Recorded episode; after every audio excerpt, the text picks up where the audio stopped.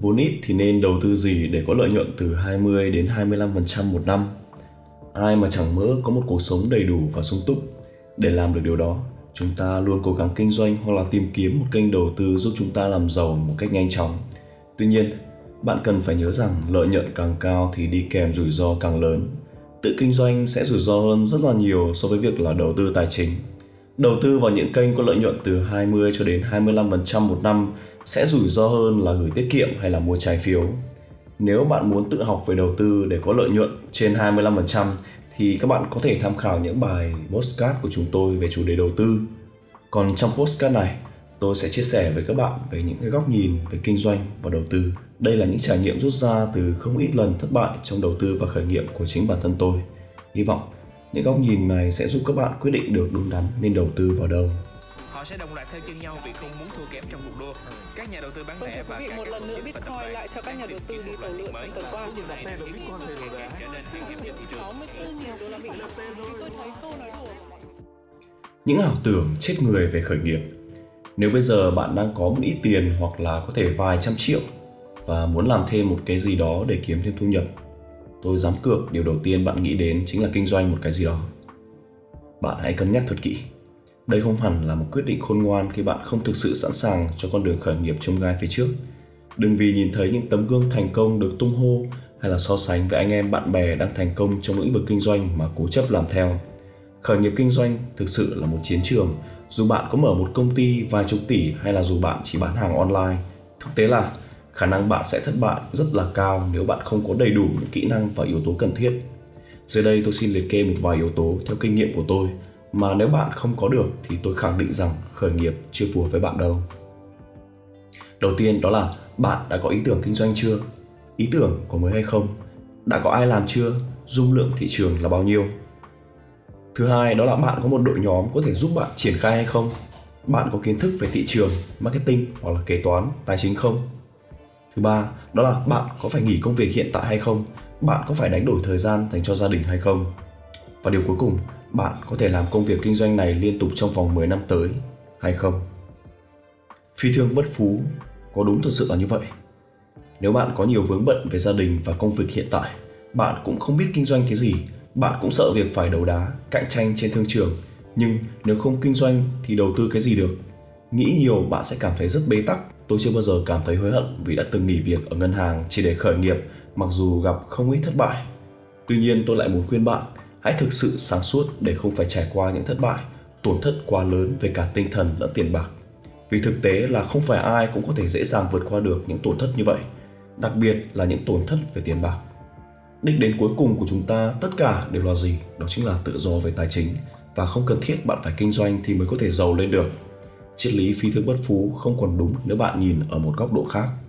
Lựa chọn hợp lý nhất cho hầu hết mọi người đó là hãy nỗ lực làm tốt nhất công việc hiện tại của mình, sau đó hãy đầu tư nhiều nhất có thể.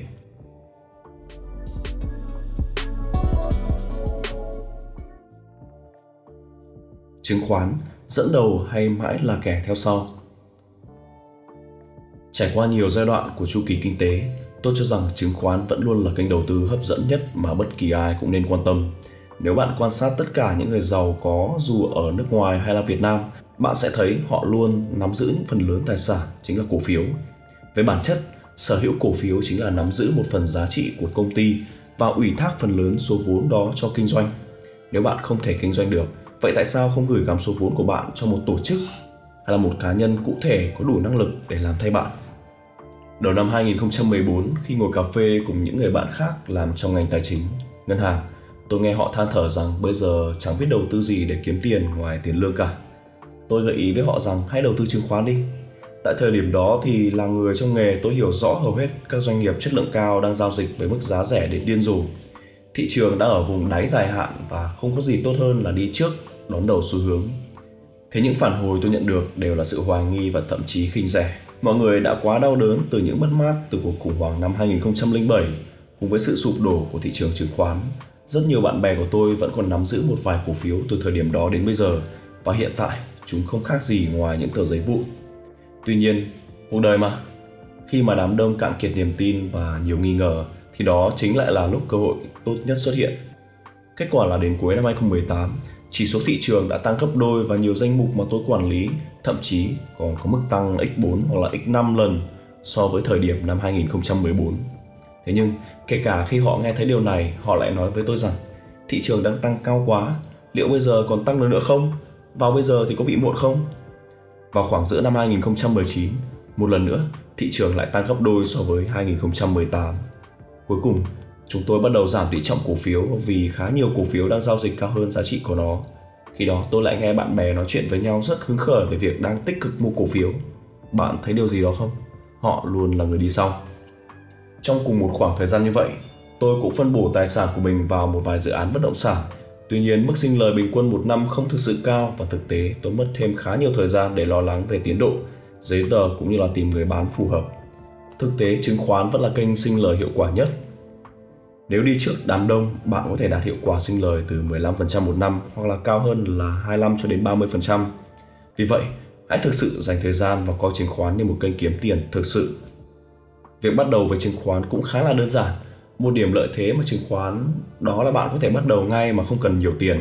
Thậm chí bạn chỉ cần một triệu Việt Nam đồng là có thể bắt đầu mua cổ phiếu. Điều quan trọng là bạn muốn là người dẫn đầu hay là kẻ theo sau.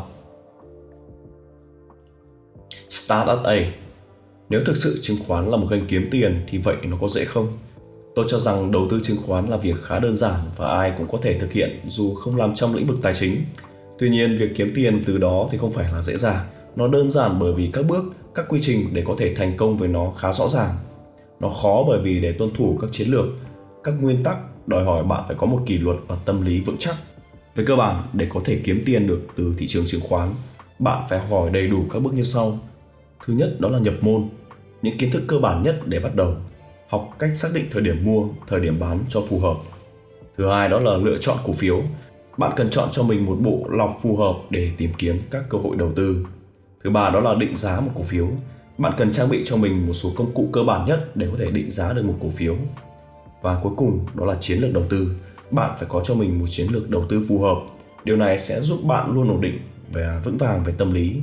Bạn có thể tham khảo các chiến lược đầu tư của Philip Fisher hay của um, Warren Buffett. Rất nhiều, rất nhiều, rất rất là nhiều những nhà đầu tư tài ba và bạn có thể lựa chọn một trong những chiến lược đầu tư của họ làm nền tảng cho chiến lược đầu tư của bản thân mình. Và đó cũng là toàn bộ nội dung postcard mà hôm nay tôi muốn chia sẻ đến các bạn. Xin chào và hẹn gặp lại các bạn trong những số postcard tiếp theo của Otis Report.